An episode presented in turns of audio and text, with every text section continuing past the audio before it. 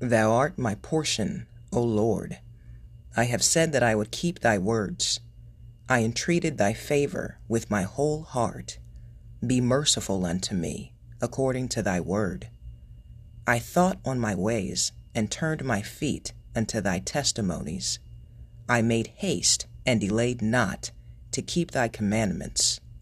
The bands of the wicked have robbed me, but I have not forgotten thy law.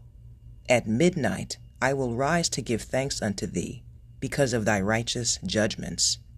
I am a companion of all them that fear thee, and of them that keep thy precepts. The earth, O Lord, is full of thy mercy. Teach me thy statutes. Psalm 119, verse 57 through 64. The Lord our portion.